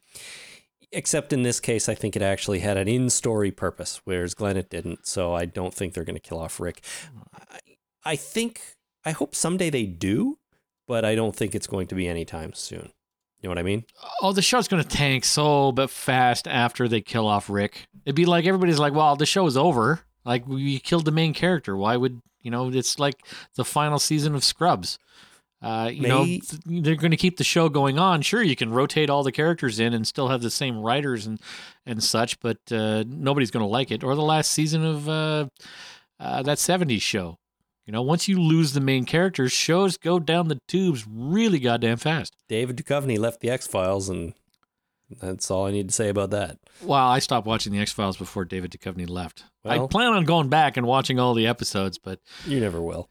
I, I really want to though. I know there are things that I really want to do, and I won't. so, Yeah. uh, anyways, here's a different perspective, sort of. Rena on the internet writes, "Holy crap, Rick is dead." And then he isn't. Wow, that was quite a shocking moment for the show. I did take a moment to think, so how are they going to get out of this bullshit? Only to see they fell into the old trope of it was all a deer. I think we all remember way back when Dallas did the same thing when we think JR was shot only to have it turn out it was just a deer or was it a dream? I get those two confused a lot. Wait, wasn't JR actually shot? And the whole thing was who shot him? Who shot JR? Um yeah, but then at the the end of the whole season or maybe the beginning of the next season, the she wakes up and the whole last season was a dream, so JR was never actually shot. Oh, that's so annoying. Now you've spoiled Dallas for me. Oh well. That was another show I always meant to go back and rewatch. I don't know why that. I don't know why I'm not. Wor- I worry about you spoiling other things, but I couldn't give a shit about spoiling Dallas. I don't know why. Well, okay, so I didn't know it was a double fake out. Like it was a whole, uh, you know, who shot J.R. was like a uh, one of the first cliff, not one of the first, but it was a very important cliffhanger in our collective societal, you know, zeitgeist of Yeah, the '80s. Yeah, You know, it was a big thing, but you know, not just you know making it not just a who shot J.R. thing, but a fake out that it was actually a deer that got shot. I'm mad about friggin' Dallas now. well, it wasn't actually a deer. It was a dream. It's even worse. yeah. Okay. You remember when we thought that Lost might have been a dream? You know, Hurley's dream, and he's going to wake up and everything's going to be, you know, just Hurley working at the chicken shack. Some people think that The Walking Dead is all a dream and Rick's still in a coma. Uh, they're not going to do that again. That's they can't. They can't. You can't do that on television anymore. Like you can't do a, a fake out dream thing. No, I don't think so either. You can't get it because so you you get uh, you'd have bottles thrown at your office building. Oh, you'd have death threats. You'd you'd have everything, right? I'm being polite. They're more likely Molotov cocktails, but you know, bottles with Sure. gasoline on fire. Apparently, the accountants who who sent the wrong envelope out at the end of the Oscars Uh huh. received death threats. So that is how. Uh, Crazy They, those people people have to take a pill. Oh, they need to settle down. That's for sure. I mean, it got messed up. Nobody's nobody's fault, really. I mean, sure they we've all fucked things up where we Well- wish we could take them back, and nobody does it in front of a billion people. But whatever, somebody did, and they probably feel bad. Well, You know, You don't have to pile on. Well, that's what I mean. It it was their fault. They gave him the wrong envelope. If it's anybody's fault, it's theirs. It may be it was accidental, but it was still their fault. But there's no reason really ever to send someone a death threat. So Every time I attach a picture to uh, to send somebody an email, I worry that it might accidentally be porn. like, what happens if I have accidentally posted a porn photograph on a work email? It's never going to happen because my work, you know, laptop is completely separate from my porn laptop. But of course it is. you know, but it's it's always a, a fear of mine in the back of my head that, you know, am I actually sending what I think I'm sending? Because I always double check, but still, there's a f- fear there. You know, right, of course. Just don't do any work on your porn laptop and you'll be fine. yeah. All You know, keep your porn separate from your work, and you'll be good. Absolutely. Lori in Wilmington, Dela- Delaware writes, Holy crap, did you see that Rick finally gave Glenn credit for him being alive in the first place? I've been waiting for that. Glenn played a vital role in this show. P.S. He has been mentioned 11 out of 12 episodes this season. His death at least had a lasting impact on the group. Oh, there you go. That's a neat little stat. I had no idea he'd been mentioned in all but one of the episodes. Uh, Michael in London writes, Holy crap, I was loving this episode until the Oscar the Grouch Appreciation Society turned up. Bloody ruined it for me with their cameo. Also, holy crap, Sasha and Rosita are going to get caught. You know what this means, don't you? Yep, we're on Easy Street. na, na, na, na, na.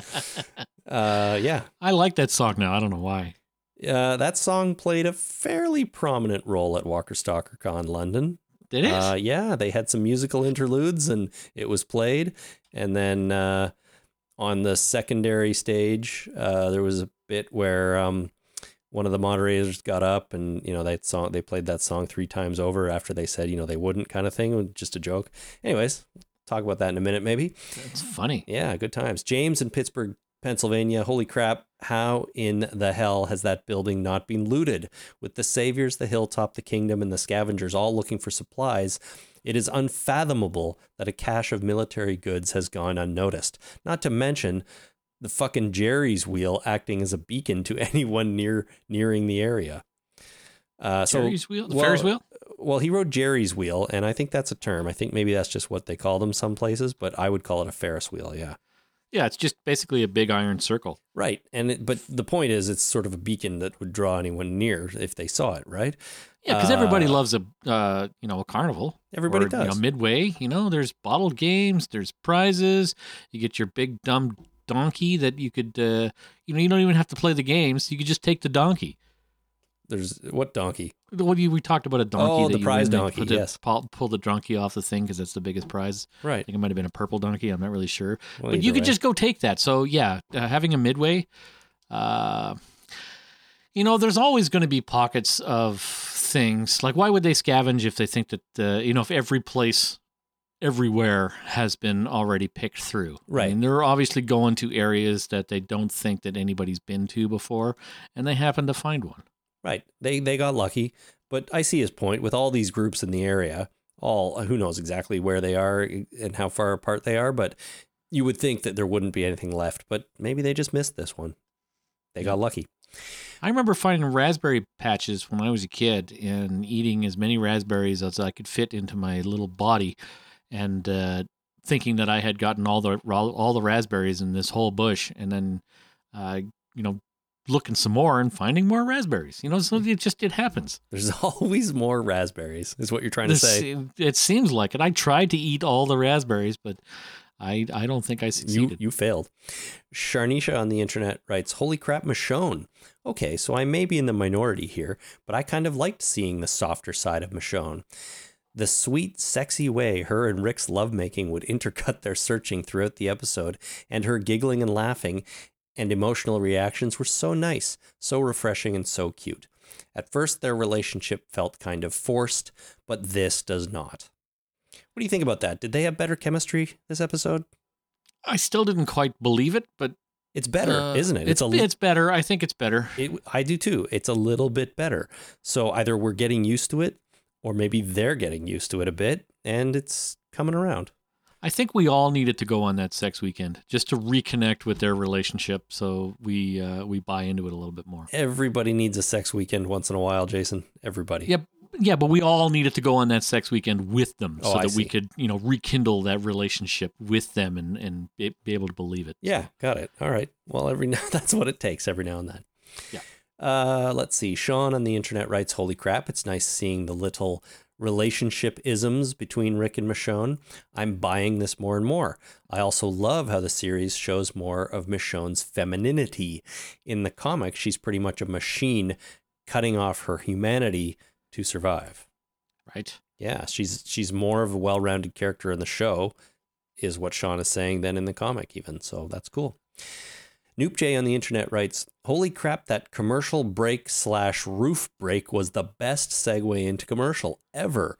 I like that they took a moment before going to commercial to let us hear Michonne giggle a little too. Yeah. So we know they're okay. There was no commercial break cliffhanger there. Yeah. uh, I okay. Leave it at that. Yeah, we've said enough about that already. Matt in Lindenwold, New Jersey. Jadis is a terrible negotiator. Rick wanted 10 guns back to start.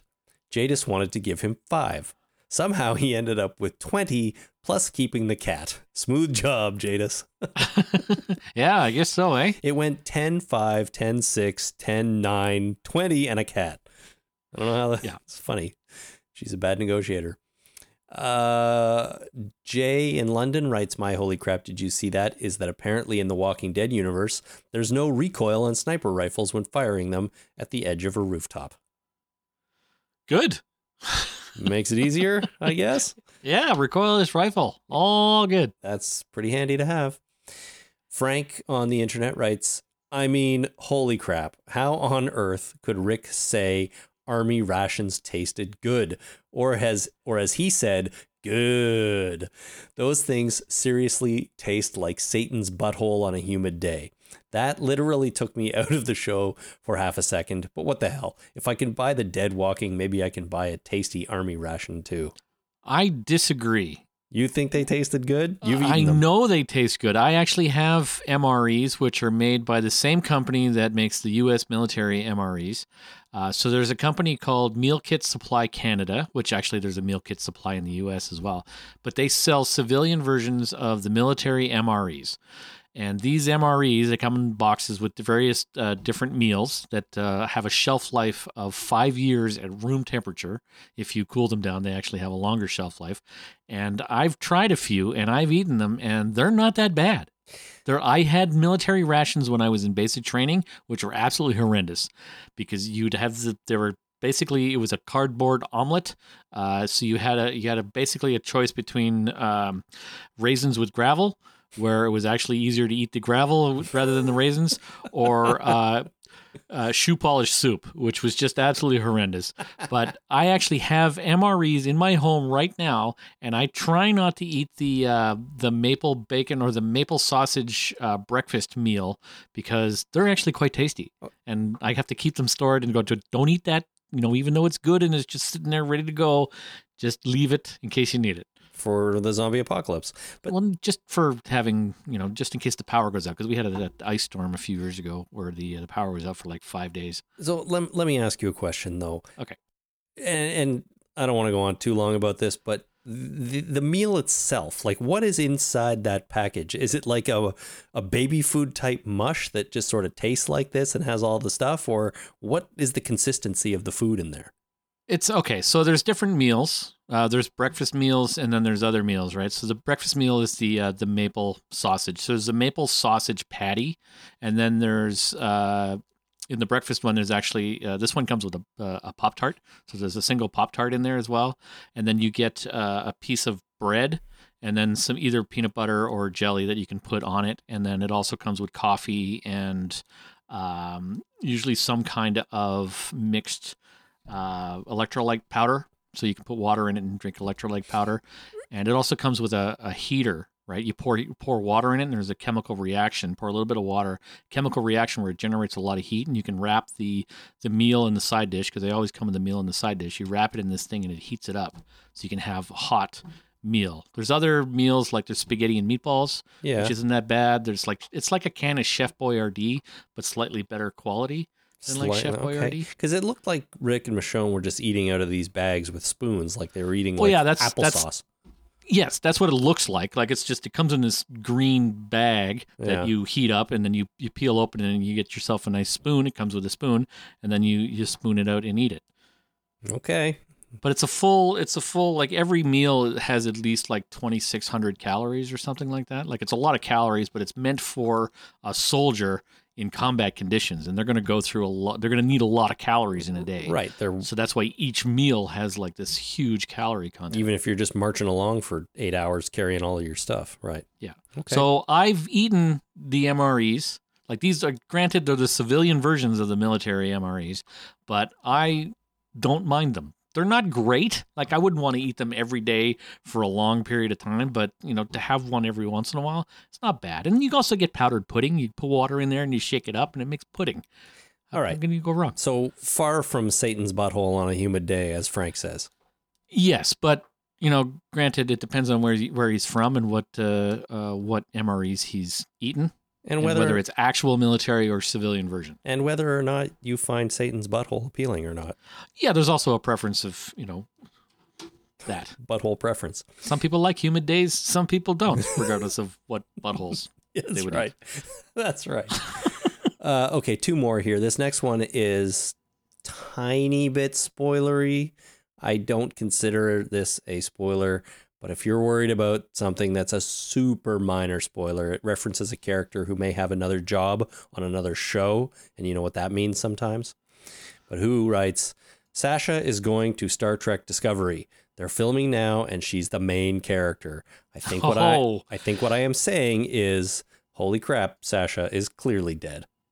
I'm both excited and terrified of Star Trek Discovery. Yeah, I I have no thoughts on it because I will not watch it.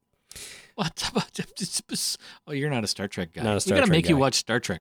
Oh, I, unlike you wanting to go back and watch X Files and Dallas from the beginning or whatever, I have no desire to start Star Trek from the beginning, any version of Star Trek, because Oh, there's just too much. Okay, so from now on, every time we talk, I'm going to explain to you the plot of a Star Trek episode. So we'll start with the next generation. The pilot episode was called Mission at Farpoint. Fine, I'll do so it. So what happened was I'll do it. Fine. Riker comes aboard the Enterprise as a new, uh, the, the new first officer. Next is Nathan in Ohio, and this is the last one. Here's a novel idea, Nathan says. How about instead of fighting the saviors and nearly killing everyone you love in the process, take those nice vehicles you have with their endless gasoline supply and just drive away. Just leave forever. It's not like you need to be near family anymore. I don't understand the logic in being subservient to a psychopath when you totally have the ability to leave him. And uh, granted, this is not really framed like a holy crap, but it kind of applies to the whole situation of what's going on in the show right now. And I wanted to read it because, Jason, I wanted to pose this question to you. I have thought of this before. I think everyone has thought of this before. You're presented with Negan. Why fight back? Why not run away? So, is there any way that the show could pull this off and have the characters run away and just leave Negan behind and not strike back? Is there any way they could do that? Or is Uh, this a the TV only show thing holding them have to- back is that Eugene is now uh, part of these Saviors. But but forget that. That aside, let's say everyone was in Alexandria. They make this deal, and they're they're executing the deal by finding stuff and giving it to him. Is there any way the show could just be like, nah, we're running away. We're gonna move to Portland, and uh, Negan will never find us. uh, from no a story perspective, no. I, I From a so. character perspective, there's no reason why Alexandria wouldn't just get the fuck out. Like, just, you know, get a truck, fill it with gas. They've got some guns, they've got a whole bunch of food.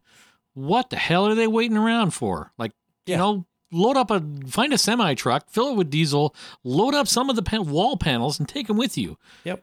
Yeah, I, I know what you take mean. the solar panels and, uh, you know, you've lost en- enough people. Like, really, are these those stupid walls around these nice houses worth it? No. it's yeah, it's a perfectly logical thing to do if this were real, but it would never work on a TV show because you can't introduce this kind of conflict and then have them run away from it and not resolve the conflict in some sort of other way, I don't think. I think the best thing they could possibly do is get in a truck and go to Mackinac Island. Because that's a nice place. Where? I mean, there's Mackinac Island. It's in, uh, you know, the lower peninsula of Michigan and the upper peninsula of Michigan. You know where they meet? uh-huh. There's a little island there called Mackinac Island, which is kind of like there's no vehicles allowed on this island. You go there and it's basically all fudge and lilacs and horses. And it's just a lovely place to Sounds- go and visit. Sounds like heaven.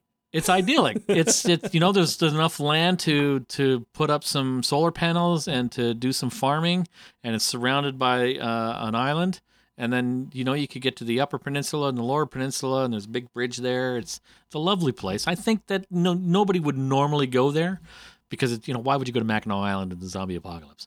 That's exactly why you should go there. All right. Well, so Nathan, I think it's a great idea, but I just don't think it would ever work on a show. There's no there's no moral or uh, plot resolution if you do that. Right. It's that's right. There's no plot resolution. There's no story resolution. It's just like you're giving up on one and starting a new story somewhere else. It's like waking up and Alexandria was uh, Rick's dream, All a dream. and Shane is still alive, but Lori's dead, and Judith isn't real, and I don't know. Maybe Carol hasn't killed a bunch of kids. Maybe not. All right, that is going to do it. So just before we end the thing here, Jason, do do we want to talk about London Walker Stalker at all? I mean, I, I guess there were a few people there. I'll just say briefly, it was super fun. Met a bunch of listeners. That was really nice. Um, you know, we had our little meetup and, and people came out, so that was super fun. And then I, I met some people, you know, at the con too, like while they were doing their thing.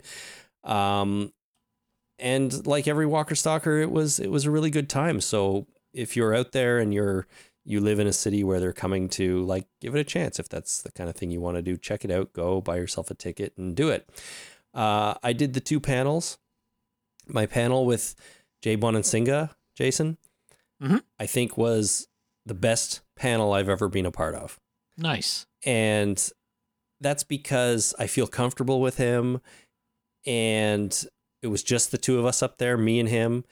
Uh, we had a, a great conversation. We talked about, you know, all of his books and it just went really well. And then after it, and this is partly, you know, why I felt so good about it is because after it, he just kept telling me how great it was, how much of a nice time he was, he had. And he, he just said, you know, great questions. It was really uh, interesting to, to chat. And, you know, he think he thought the audience really enjoyed it and he says to me, you know, you did a really good job. He said, you're really, he said, you're really good at what you do. and I'm like, well, I don't really do this, but, but thanks. You know, I just, I, if I'm going to do something, I want to prepare for it. So, There you go. so it was really, really great. And uh, I talked to him about having him on the podcast at some point. So maybe when the next book comes out in the fall, we're going to have him on. We'll, we'll do it, do it here. You should invite him over for a barbecue. That'd be great, man. He lives in Chicago. He'd probably come, right? Oh yeah, it's right there. It's right there, exactly. So, uh, so that was fantastic. I really, really enjoyed that. The other panel I did was Tom Payne and Xander Berkeley.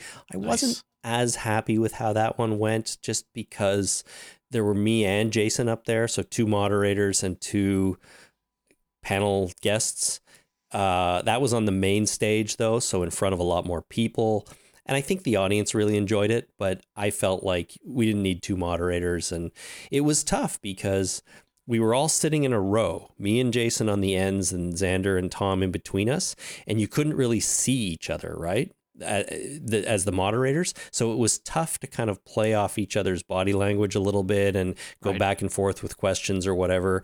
So it was a little trickier. And I wasn't as happy with how it went, but overall it was it was fine, and I'm pretty sure everyone had a good time. So Did you uh, were you embarrassed that uh, you hadn't seen uh, Xander Berkeley on 24 when he was on 24? Uh, no, I mean I knew he was on it because I looked up some of the other stuff he did, but it didn't come up too much. I mean, I think I think Jason mentioned it, but uh, yeah, it didn't really come up as much.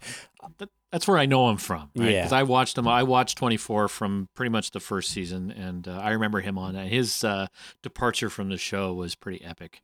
Okay, well, I have no idea what that means, but I'll take your word for it.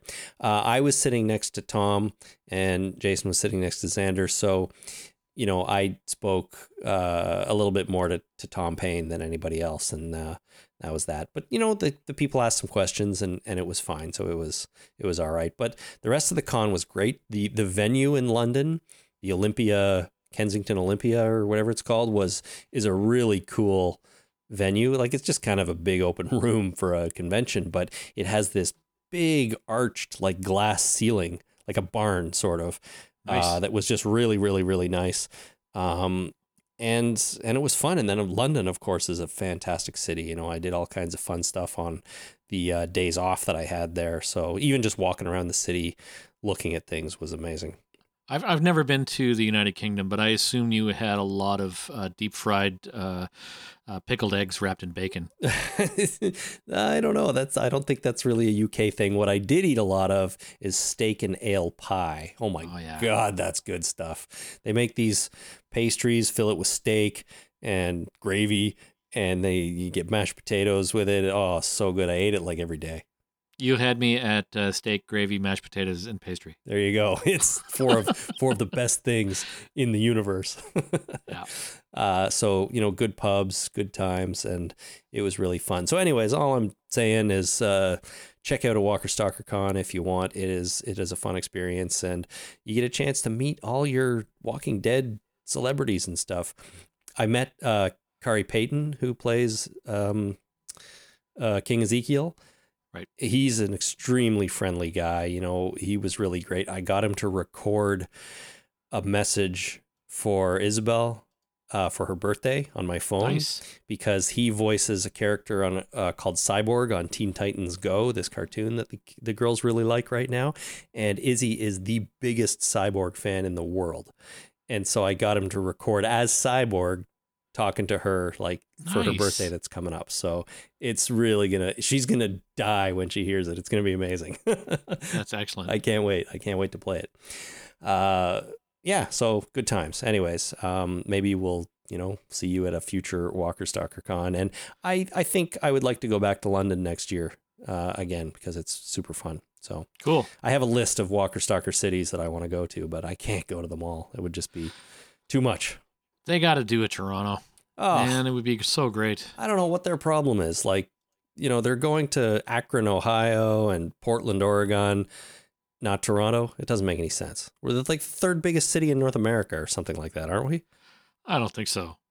Well, okay, New York, L.A., Chicago. Okay, I bet we're in we're in the top ten for sure.